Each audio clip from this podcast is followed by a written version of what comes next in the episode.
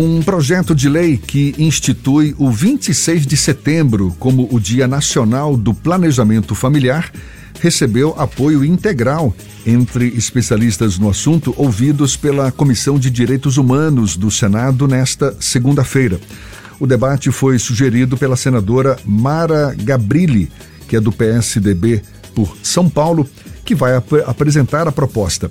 A escolha do dia 26 de setembro, de acordo com a senadora, se deve ao fato de coincidir com o Dia Mundial da Contracepção, instituído pela Organização das Nações Unidas, a ONU.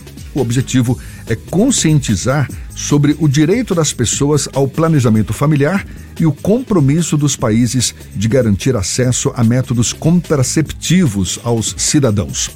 É sobre o assunto que a gente conversa agora com a presidente do Instituto do Planejamento Familiar, Ana Clara Polkowski. Seja bem-vinda, um prazer tê-la aqui conosco. Bom dia, Ana Clara. Bom dia, Jefferson. Bom dia, ouvintes da Tarde FM. É um prazer estar com você aqui de novo. Qual sua avaliação sobre a proposta de criação do Dia Nacional do Planejamento Familiar no Brasil? Pode ser uma oportunidade para a gente valorizar mais ações de fortalecimento, por exemplo, dos direitos sexuais, também dos direitos reprodutivos dos cidadãos, sobretudo diante dos dados que apontam que mais da metade das gestações no país não são planejadas? Ou essa discussão ainda está longe de ocorrer, mesmo com a criação de uma data como esta? Jefferson, é, eu avalio que a, que a criação dessa data é de extrema importância porque no Brasil é, é, é, é necessário né, ampliação da consciência em relação à importância do planejamento familiar. Ou seja, a gente não precisa de grandes alterações legislativas. Né? O direito ao planejamento familiar está previsto na Constituição. Está, tem uma lei própria, né? uma lei de 96, que trata é, especificamente em relação a esse direito. É um direito mais do que regulamentado, porém, é, nós enfrentamos, como você bem disse, números elevadíssimos de gravidez não planejada, números elevadíssimos de gestação na adolescência, né? mais de 400 mil partos por ano é, de mães adolescentes. Enfrentamos números elevadíssimos de crianças sem registro do pai na certidão de nascimento. Então, todo esse cenário, Jefferson, aponta é, para uma deficiência é, na oferta de métodos contraceptivos, uma deficiência na oferta de informação né, de qualidade. É, e por isso nós acreditamos, né, nós do Instituto Planejamento Familiar, acreditamos que a instituição dessa data é, será muito importante no sentido de ampliar a consciência da, da sociedade brasileira em relação à importância do planejamento familiar como um instrumento de transformação tanto individual quanto da sociedade brasileira, porque a gente não pode deixar de é, perceber, Jefferson, que além do impacto daquela mãe né, que enfrenta uma gestação não planejada, existe também impacto no país, o impacto nas contas públicas, um impacto é, em todas as, as, consequências que essa, é, é esse, esses números tão elevados de gestação não planejada e de gestação na adolescência é, trazem para o nosso país. O planejamento familiar é um dever e responsabilidade também do Estado. É uma obrigação que tem sido cumprida? Tem sido cumprida? Olha, Jefferson, a gente não pode dizer que não tem sido cumprida de forma nenhuma. Sim, existe oferta do, do, dos, dos, métodos contraceptivos, mas essa oferta ela é deficiente, né? E ela é deficiente muitas vezes porque realmente falta é, informação, ou seja, é, são, são fornecidas informações equivocadas, como a gente viu na mídia né, alguns meses atrás exigência de autorização do marido, por exemplo, para inserção de DIL, isso não está previsto na lei, né? o que a lei prevê ainda é a autorização do marido ou da esposa para a realização de procedimentos de esterilização, como a laqueadura e a vasectomia.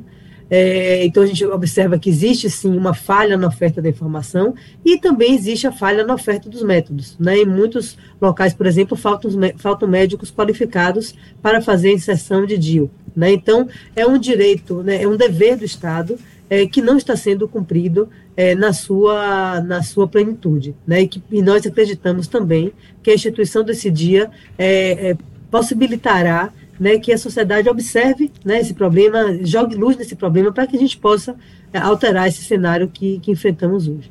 A gente fala sobre planejamento familiar e muita gente vai para o imaginário é, popular, que cabe à mulher fazer essa, digamos, esse freio de arrumação. Mas cabe ao homem também assumir a responsabilidade desse processo de discussão e de planejamento das próprias famílias. Existe algum tipo de sinalização que a mudança cultural que nós devemos viver com relação à presença do homem nesse tipo de debate está acontecendo ou ainda é um desejo que fica no mundo dos sonhos e que ainda não é uma realidade tão presente, Ana? É, acredito que sim, que há o um interesse é, é, crescente dos homens em relação a esse tema, a essas responsabilidades né, voltadas à paternidade, etc. Mas isso ainda é muito tímido. Né? A gente observa, por exemplo, que a procura por laqueadura é muito maior do que a procura por vasectomia. É praticamente três laqueaduras para cada vasectomia. Sendo que a vasectomia é um procedimento muito mais simples do que a laqueadura. Né? É um procedimento ambulatorial, é um, procedimento muito simples.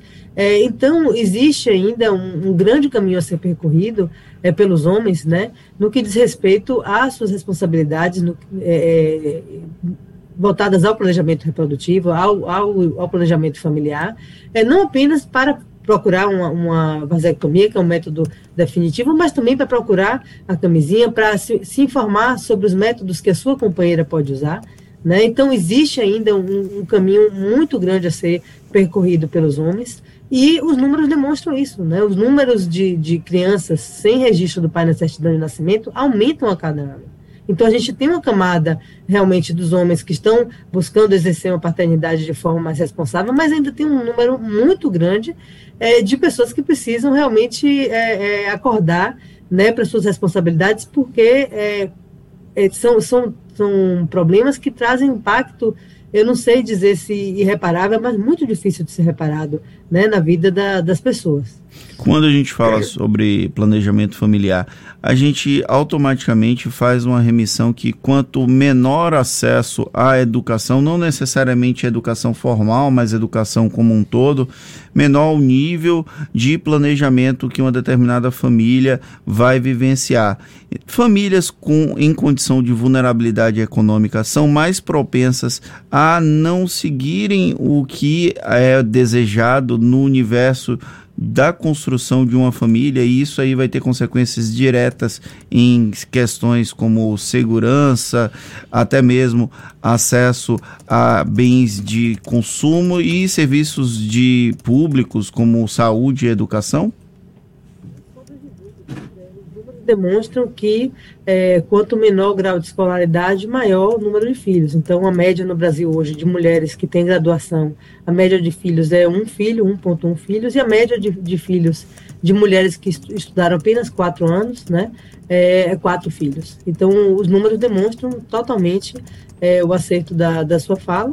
É, e, na verdade, eu não diria que não é porque as pessoas não procuram, as pessoas não têm acesso. Né? Então, é, o acesso à informação é falho, o acesso aos métodos é falho, e isso precisa mudar, porque assim como uma mulher que tem é, um plano de saúde, que tem um grau maior de escolaridade, consegue se planejar, é essencial que todas as outras mulheres também consigam e, e possam se beneficiar é, desses, desses é, dos avanços né, da, da ciência, dos avanços é, é, da sociedade no que diz respeito ao planejamento da sua própria vida, do planejamento de sua própria família, escolher o momento que vai ser mãe, né, se quer ser mãe ou se não quer ser mãe, essa maternidade é, compulsória pela falta de métodos contraceptivos, isso é uma coisa absurda, né, que, que tem que mudar. Então, sim, é, é de fato a, a, a, a, falta de escolaridade tem impacto direto é, na questão do planejamento familiar e, por isso, é realmente dever do Estado trabalhar para mudar essa realidade né, é, ofertando os métodos contraceptivos de forma regular, ofertando todos os métodos contraceptivos que estão é, garantidos por lei e ofertando informação de qualidade, informação correta, né, que, que é extremamente importante. É, a gente toca num ponto em que quanto mais houver um planejamento familiar, menos gravidez é, indesejada vai ocorrer. Ok. Agora, quando a gente fala em planejamento familiar, essa discussão, na sua avaliação, Ana Clara, passa também por políticas públicas para acolher exatamente adolescentes, por exemplo, de segmentos mais pobres da sociedade que são as mais prejudicadas com a gravidez não planejada? Passo essencial que tem que ser dado. Né? Muitos países conseguiram é, mudar o cenário, como por exemplo a Colômbia, né? Contra, com é, qualificação das equipes do posto médico exatamente para atender o, o, público adolescente. Né? Existem algumas cidades aqui do Brasil é, é, que existem métodos é, como o Implanon, né, que é aquele implante subcutâneo disponível para adolescentes, né, é um método extremamente efetivo. É, e adolescentes podem usar DIL, por exemplo. Então, é, é necessário, é, sim, Jefferson, que haja é, políticas públicas voltadas para adolescentes, né? porque o, o, Brasil tem uma média de gravidez na adolescência muito acima da média mundial. Né? E quando a gente fala média mundial, a gente está olhando aí países também em desenvolvimento, como o Brasil. É, e é necessário, sim, que haja política pública, políticas públicas voltadas, direcionadas para é, os adolescentes, para que a gente possa mudar esse cenário de mais de 400 mil partos ano de adolescente. Quando a gente fala de 400 mil partos ano, é impacto naquela, naquela menina que engravidou, impacto no filho, né, que, que vai ter um, um ele vem ao mundo numa situação mais difícil, potencialmente de mais vulnerabilidade, e é um ciclo, né, é, de pobreza, de vulnerabilidade, de violência que é, é, é difícil de quebrar se a gente não trata o problema na origem, né, que é realmente dando atenção a essa adolescente, garantindo que ela tenha acesso à informação para que ela possa exercer a sua escolha de forma livre e informada e garantindo, né, o acesso aos métodos contraceptivos de forma regular, né, porque não adianta ter a injeção trimestral hoje no, no posto de saúde e, e quando daqui a três meses não ter, né, e aí essa adolescente pode pode engravidar. Né? Então, é o acesso regular aos métodos contraceptivos, acesso à informação, né? isso realmente transforma vidas, isso realmente pode transformar um país. É um assunto que com certeza tem a sua importância, não à toa foi discutida, foi discutido na Comissão de Direitos Humanos do Senado nesta segunda-feira, inclusive você participou dessa discussão, não é verdade? Sim, sim. Com... Na verdade, nós propusemos essa discussão, a, a senadora Mara Gabili, nós apresentamos um ofício é, propondo a criação dessa data. A senadora Mara recebeu a ideia de braços abertos. Né? Nós convidamos outras instituições para participarem conosco do nosso pleito, instituições também ligadas à questão da mulher, da menina, da adolescente, da, do enfrentamento à violência sexual, como, por exemplo, o Instituto Liberta. Então, estiveram conosco ontem é, o Instituto Liberta com a Luciana Temer, o Instituto Avon, a Fiocruz, é, então foi, foi realmente um, a assinatura Mara conduziu de forma brilhante. Então foi, é, é, é foi, foi, muito interessante né, ver tantos, é, o Grupo Mulheres do Brasil. Então foi muito interessante ver, ver realmente é, atores importantes, né, Jefferson, na sociedade brasileira, unidos ali, discutindo um, um, tema tão importante, né, e todos foram unânimes aí em relação à importância da criação dessa data exatamente para ampliação da consciência da sociedade brasileira em relação a esse tema, né? A potência que esse tema tem para transformar a vida das meninas, das mulheres, né? E do nosso país é, como um todo. Agora, então, com a expectativa da criação dessa data, 26 de setembro, como o Dia Nacional do Planejamento Familiar, proposta que deve ser encaminhada pela senadora Mara Gabrilli ao Senado. Tá certo, muito obrigado a presidente do Instituto do Planejamento Familiar, Ana Clara Polkowski, pela sua atenção dada aos nossos ouvintes. Um bom dia e até uma próxima, Ana Clara. Muito obrigada, gente. Bom dia. Tchau, tchau. Agora, 8h44 aqui na Tarde Firme.